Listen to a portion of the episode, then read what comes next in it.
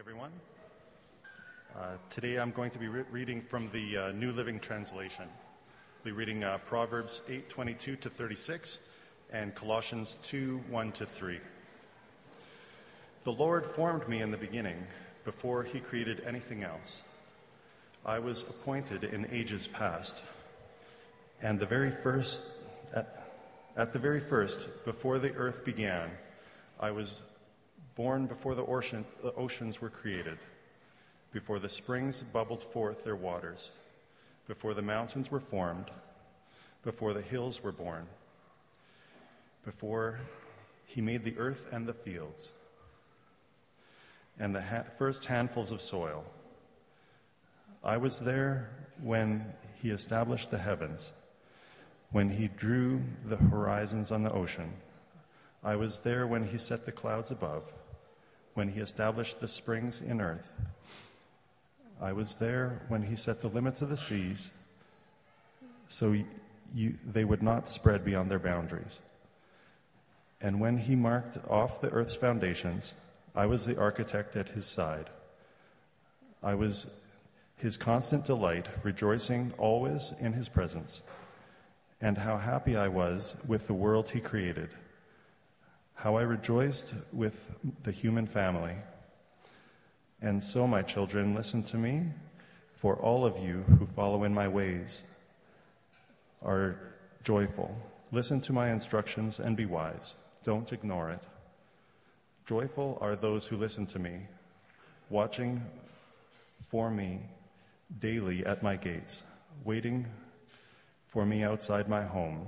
Whoever finds me finds life and receives favor from the Lord. But those who miss me injure themselves. All who hate me love death. I want you to know how much I have agonized for you and for the church at Laodicea, and for many other believers. You have never met me personally. I want them to be encouraged and knit together by strong ties of love. I want them to have complete confidence that they understand God's mysterious plan, which is Christ himself. In him lie hidden all the treasures of wisdom and knowledge. Thank you.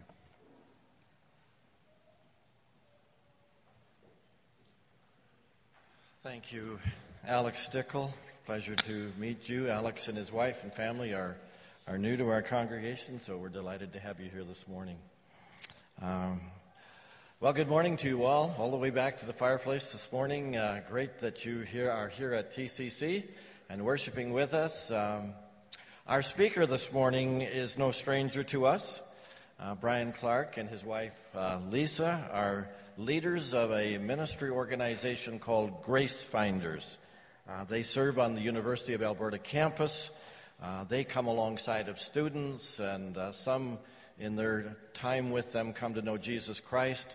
Others are discipled, and Brian is always, and Lisa are always watching for those leaders to encourage them and to spur them on to greater things. So I know that they are making long and lasting friendships with the many students that they encounter on the university campus. Well, Brian had a huge accomplishment just in recent months, just kind of on the side. He did his PhD, so congratulations to you, Brian. Awesome. I don't know when you find time to do something like that in the midst of busy ministry, but somehow it gets done. Brian's a wonderful friend of TCC, and we're very happy to be part of his support ministry financially.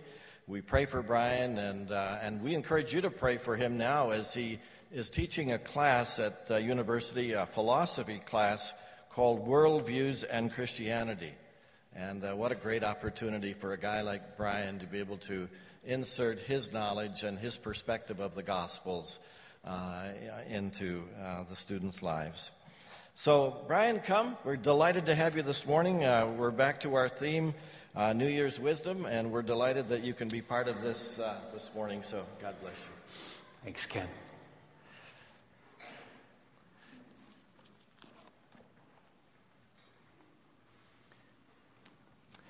Already we have been engaged in our hearts opening to, I thank the worship team for just letting me worship. Sometimes when I'm speaking somewhere, it's like, what am I going to say and what's going to happen? And I just got pulled in. The amazing, already in song, we sang about the cross. We sang about the hope of the resurrection of the new heavens and new earth. God is the creator. Thank you. That really, really helps to come up here and open God's word. Of course, the person who is connected to philosophy and, I also teach health and wellness and like a kind of practical but also nebulous person. But my biggest question is why? My students' biggest question is why? Well, what passage do you pick in Proverbs? There are so many. Where do you begin? Do the Proverbs 31 woman? Do we go back to the instructions to young men, to women? Where do you begin? And I walk right into a series that's already been unfolding. But in a new year, what would you do? Well, we won't get lost in Proverbs 8 as my students would want us to get lost. They would want us to start going, well, wisdom, who's wisdom? Is wisdom Jesus? How could that be? If you want to talk in that depth of conversation, come talk to me after. I would be glad to do that. And I will lead us along the path of Proverbs 8 and also Colossians 2. But we focus in today on this incredible personification, this link, this echo of Jesus from in Proverbs. And so that's keep our minds on the big picture, even as we could get lost. Last night I was looking through and just saying, what else could I say? And I just thought, no, back away. Say what the Lord wants you to say. Before I begin here, let me pray. Lord, already we've prayed, we've worshipped you in prayer and in song and all these things. This is your family, and we are so grateful for what you've done and for the wisdom that you are teaching us through your word. And so be a lamp to our feet and a light to our path today. In Christ we pray. Amen. I can remember clearly ringing in my mind daily the words of my friend Abraham, but also my boss. At the time, I was working flooring as I was raising support to start Grace Finder back this was a while ago, 2003. But the words of his habit rang out. Lord, give us wisdom. And he would pray that every day. It wasn't rote. It wasn't repetition. He was saying it from the heart. Well, you know why? If you've been in any of the trades or any business in general, the problems that would arise every day were numerous. Every day there were problems. Actually, it made me anxious. But after a while, we just got used to it. And thankfully, we would be praying every day. I can still hear him to this day, and actually, good friends still. And when I go there, he's part of a group of men who pray for Grace Finder and for the world and for Edmonton and the churches here every Wednesday. But that prayer, Lord, give us wisdom. Maybe that's your prayer today. Looking at the news, every day I get a New York Times feed, and it's all about the political chaos, or at least what some would call chaos. Others would say something else.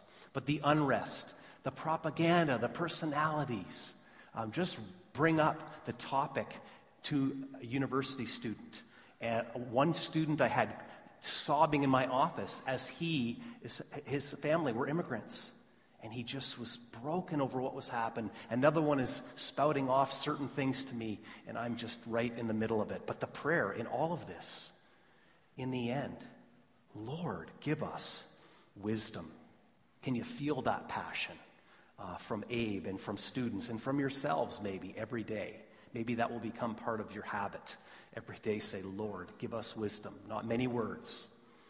Well, who is the wisest person that you know? Who's the wisest person that you know? Fact or fiction? I always have to bring up the big three. Yoda, Gandalf, or Dumbledore. If I could do iClick right now, we could have a survey. Which one wins? They all win for me. And really all they do is epitomize to me the wisdom that my grandpa had and that others had in my life. That wisdom that we all need so desperately. And really, again, the Sunday school answer still is, who is the wisest person we will ever know? Jesus. Throughout the series, you've heard already many aspects of wisdom as a lifelong quest. Fear of the Lord, cheerfulness, speaking truth in love, a peaceful home. What came to me is, what would I talk about today from Proverbs? Where would I go? And really, what it came down to was, how does Proverbs and Jesus connect? What is the gospel in Proverbs? And often in our university conversations, we try to talk about how the old and the new have a connection, because it's all of God's story. But sometimes the Old Testament is challenging. It can just appear like commands or stories, and we don't know how to make the link. Well, today I want to try to make that link, and this is only a glimmer, a beginning of this. There's a book I saw on Amazon that basically says, Exalting Christ in the Proverbs, 300 pages. I'm going to read that after the fact. It's not published yet. But we can only just touch the surface. But maybe today we'll get a little bit of help. There are two texts today that were read, and they'll guide us, connecting Proverbs in the gospel to the good news of Jesus. But there's a passage that is crucial in guiding us through the huge maze of the Bible, including Proverbs. Probably it's been quoted here before many times, and it's kind of a crucial one to know in interpreting the Bible in general. Luke 24, verse 27 is crucial, but the whole story I should tell you first. You remember after the resurrection, this is the third day, and a couple of disciples are walking along, and they are sad. It's clearly there in the Greek, they're sad. And they think it's over. They don't know what is going to happen. All the hope of the Messiah is gone. And then Jesus just slips up beside them. And they don't recognize him, which is another conversation to have. Walking along, there he is. And as he goes along, he basically then rebukes them. Oh, foolish of hearts. Wasn't this supposed to happen? Okay, really. And then he says this. And beginning with Moses and all the prophets. That's a lot of Scripture. All Scripture. He explained to them what was said in all the Scriptures concerning himself. Would you like to be part of that Bible study? I mean, theologians, pastors, we would love to know exactly what Jesus was saying. But there's a principle there that helps us. As Jesus says that all the Scriptures concern himself, as we've been speaking on the Proverbs already, we tie it together because that's the link. The link is we read Proverbs in light of that study because Jesus says all the Scriptures connect to him in some way. It's not as if every book, every verse has the same clear link, but the whole story connects to Jesus from the creation to restoration, including wisdom. It's like the song says that we'll play later. In Proverbs, Jesus' wisdom's cry. And as Paul almost seems to shout in Colossians 2, chapter 1 and chapter 2, in him are all the treasures of wisdom and knowledge. He became for us wisdom. It's like the excellent children's Bible subtitle, the Jesus Storybook, says, every story whispers his name. Every story whispers his name. Well, two things to help us today. This is just a two-point sermon. I'm inside the three-point line. Just two for today, and we'll try to move through with some balance. First of all, the gospel in Proverbs, the good news in Proverbs, we see that Jesus is the source.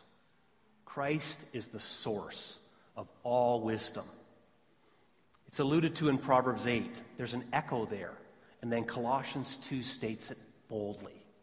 All wisdom is in Christ. It's a mysterious passage. And yet, it's amazing what happens. Instead of this mysterious wisdom figure from Proverbs 8, that kind of keeps us wondering, okay, who is wisdom? Wisdom is there at the beginning. Wisdom is all the way along. The treasures of wisdom come from this personification of wisdom, this wisdom of God. And then Paul just says it bluntly, wisdom is a person. That helps us. It's one thing to think of God way out there. It's another to see God who comes incarnate and walks among us. That's the God who comes. And Paul basically, you can hear him shouting this embodiment in Colossians. The fact that Jesus lives and breathes and displays to us what the invisible God is like. The invisible God steps onto the stage. There are mind-boggling truths in Colossians. Paul has said Jesus is the image of the invisible God, that all things are created by him, that in him all the fullness of God was pleased to dwell. In him all things hold together. Chills up my spine. That is who Jesus is. That's the wisdom we're talking about. And Jesus is the head of the church. And in Jesus, all things will be reconciled. That is our hope. The whole story is his. He is the wisdom behind it all. Father, Son, and Holy Spirit. God, the three in one. We'll now look at Proverbs 8 again. In a few places, we see the echo. We see how there's this connection to the creation. I was there when all those things happened. The deeps were there. The limits of the seas, the earth's foundations. It echoes the language in Job 42. I was the architect. I was his constant delight, rejoicing in his presence. How happy I was with the world he created. There's one echo. Wisdom is personified. You read it in light of Jesus and go, that sounds like Christ. We can't equate it, but we think there's an echo going on there. The wisdom of God almost sounds as if it's part of who God is. And also another part of the passage, you'll notice that there's a reference in Proverbs 8, verse 10, 11, and 18. And in each of these verses, you see the connection to treasure. And then Paul says, in him are all the treasures of wisdom and knowledge. Again, a Jewish person of that age, thinking of wisdom, a person of Paul's stature. Here's an echo. Treasure. Wisdom. Looking back at Proverbs 8 and the echo there. We don't equate them, but what a connection. Every amazing thing mentioned in the Old Testament related to wisdom is linked by Paul to Christ, the source of wisdom with no limit. Jesus is not just enough. He's more than enough. He has all the wisdom. Some will try to say and get us sidetracked here. If you have had a Jehovah's Witness at your door, maybe you're here. Sometimes they'll say, well, look, Jesus was a created being. That's not what's happening here. And there's a long discussion there, but we can have that later. The text doesn't support that. The text echoes the wisdom that is Jesus. So our ongoing source of wisdom is he of which the Old Testament alludes. In one bold statement, Paul ties all the wisdom of the Old Testament, which only comes from God, to Jesus. A Jewish person at that time says that wisdom only comes from God. And then Paul says, yeah, Jesus is that wisdom. Another incredible link to his divinity. Jesus is wisdom, one with God. As a person, Jesus drank from the Proverbs himself. As divine, he is the fountain itself. Well, how does that help us, this conversation so far? When we think God could not possibly understand what we are going through, and that happens at times, maybe you've been there, in Jesus we find deep sympathy and understanding at every single level. That source of wisdom is available. He is available every day, every minute of our lives. When we pray and we call upon him, he hears us. As we glean from Proverbs, we can look through the lens of our source, Jesus. With his encouragement to see all things in him, we can read Proverbs with fresh eyes, Jesus' name being whispered. He's not only the source, though, he's also the path of wisdom.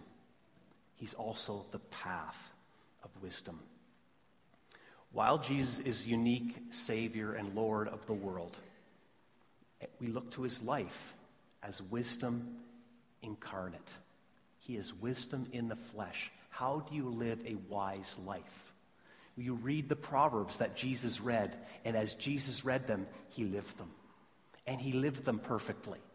And so as we dig into the Gospels and Jesus' life, we learn how to grow in wisdom. As Jesus did as a child, grew in wisdom and stature, in knowledge of God and of the world. And so he's the path. He's the beginning point and the whole life of faith.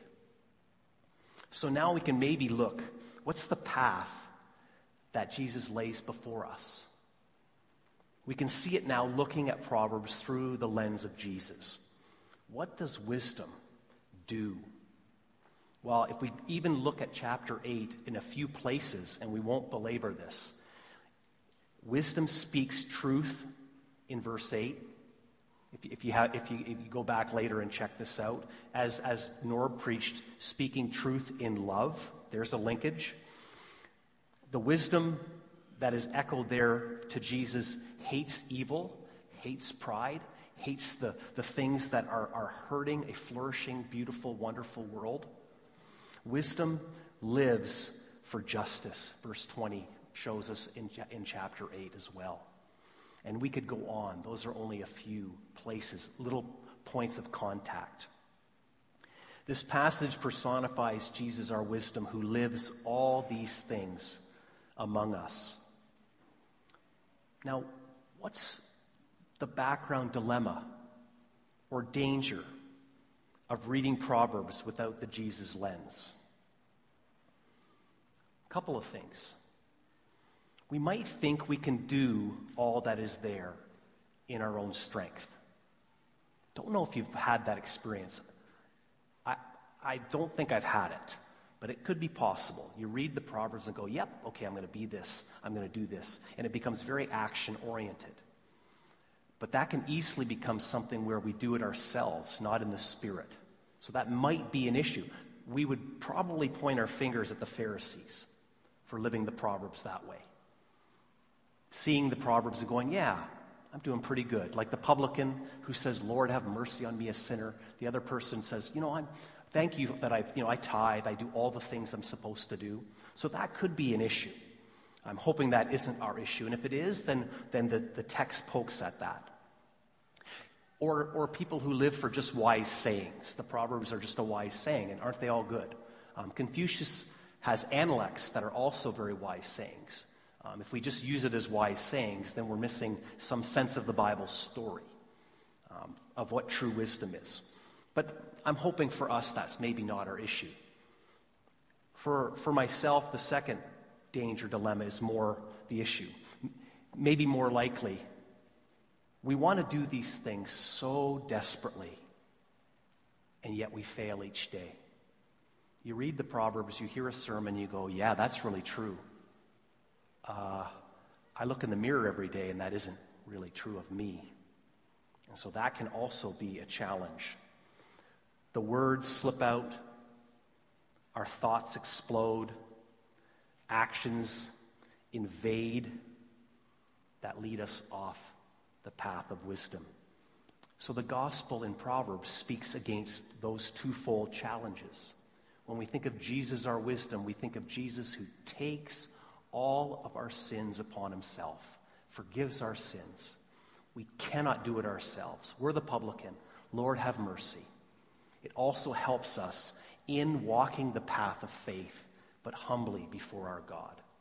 And so it helps to remind us not to be those ones who think we can do it ourselves. We seek to live all these things through our source, on his path. And yet, we admit we are weak. Even Paul in one place, a challenging passage for some, where he says, "O wretched man that I am, who will deliver me from the body of death?" He can't live the Proverbs either, the Apostle Paul. So what happens now? And then he says, "Thanks be to God for the one who gives victory in the Lord Jesus Christ." Romans 8 verse 1 says, there is no condemnation for those who are in Christ Jesus. And so with Paul, we also learn a life of wisdom is only through Jesus, our wisdom. You go back and look at Colossians 1 and 2 this week and see how Paul just exudes amazement of who Jesus is and the fact of what Jesus does. On this path that God provides, we look back to the source, our hope. We look back to the truly righteous one, to the one who lives and dies in our place, and we will dwell with forever. The roads do lead back to Jesus, not simply, not just to 4 points, but in a complexity that overwhelms us in the whole Bible. All of the scriptures are whispering his name. The story that he has made, the story that includes our brokenness, our need for wisdom, and yet we can live every day in the forgiveness and the future hope of all sad things coming untrue. All sad things coming untrue. It's why we can sing of the wonderful cross, because his wisdom, his grace rain is like rain that showers on us each day. And that grace includes wisdom from his Spirit. So our source, our path, together each day draws us by the Spirit to live for him. I've seen this in my life. After I totally blow it. Maybe you did on the way here. How many times have you gotten into trouble on the way to worship? You know, the kids are hitting the kids in the back seat because they're hurting each other, and you're like, what in the world? I remember the sore arm I used to get, and then I had to preach, Mr. Preacher Man. Not an easy thing to do after I had probably been sinning on the way to worship. Maybe my friends know this in the front. Maybe not anymore. They've gained some ground too, I hope. Wow, this is how is amazing that even in that brokenness, even when I know I can't live Proverbs, that God uses my weakness to so show God's strength and God's wisdom. What a gift we have, so much wisdom in Scripture to reflect upon and live. He is the source. He's the path of wisdom from all of Scripture. We close with a meditation, a song that we'll play called He Is, which encapsulates the from Genesis to Revelation who Jesus is. Settle in. It's about 6 minutes. Okay, and just you may want to close your eyes. You may want to watch the screen. And this will help us to finish the gospel in Proverbs, and really now the gospel in the whole Bible. And then I'll say a few words to close.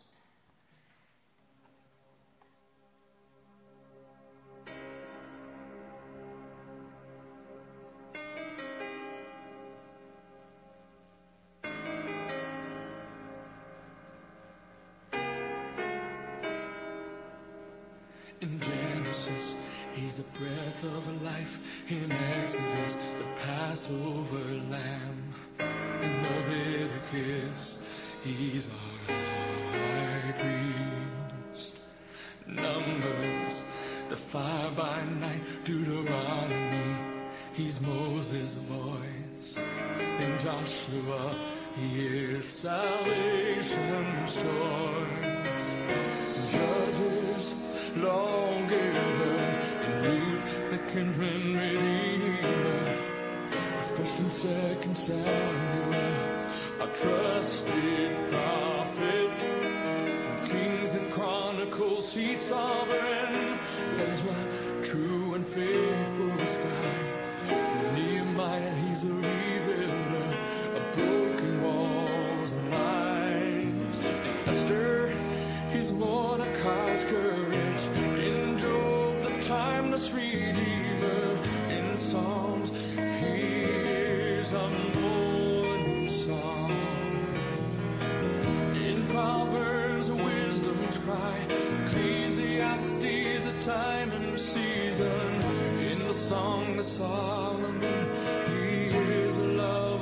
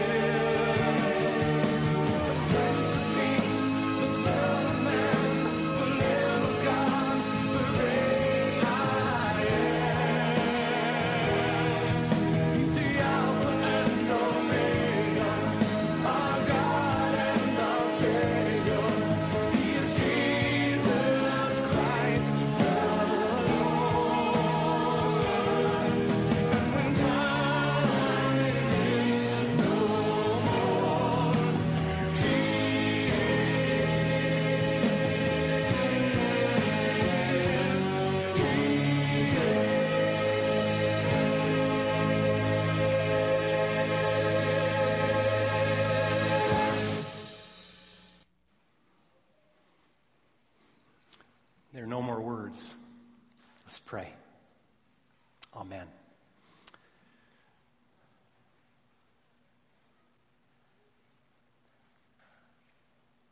You are beautiful beyond description, too marvelous for words, too wonderful for comprehension, like nothing we've ever seen or heard.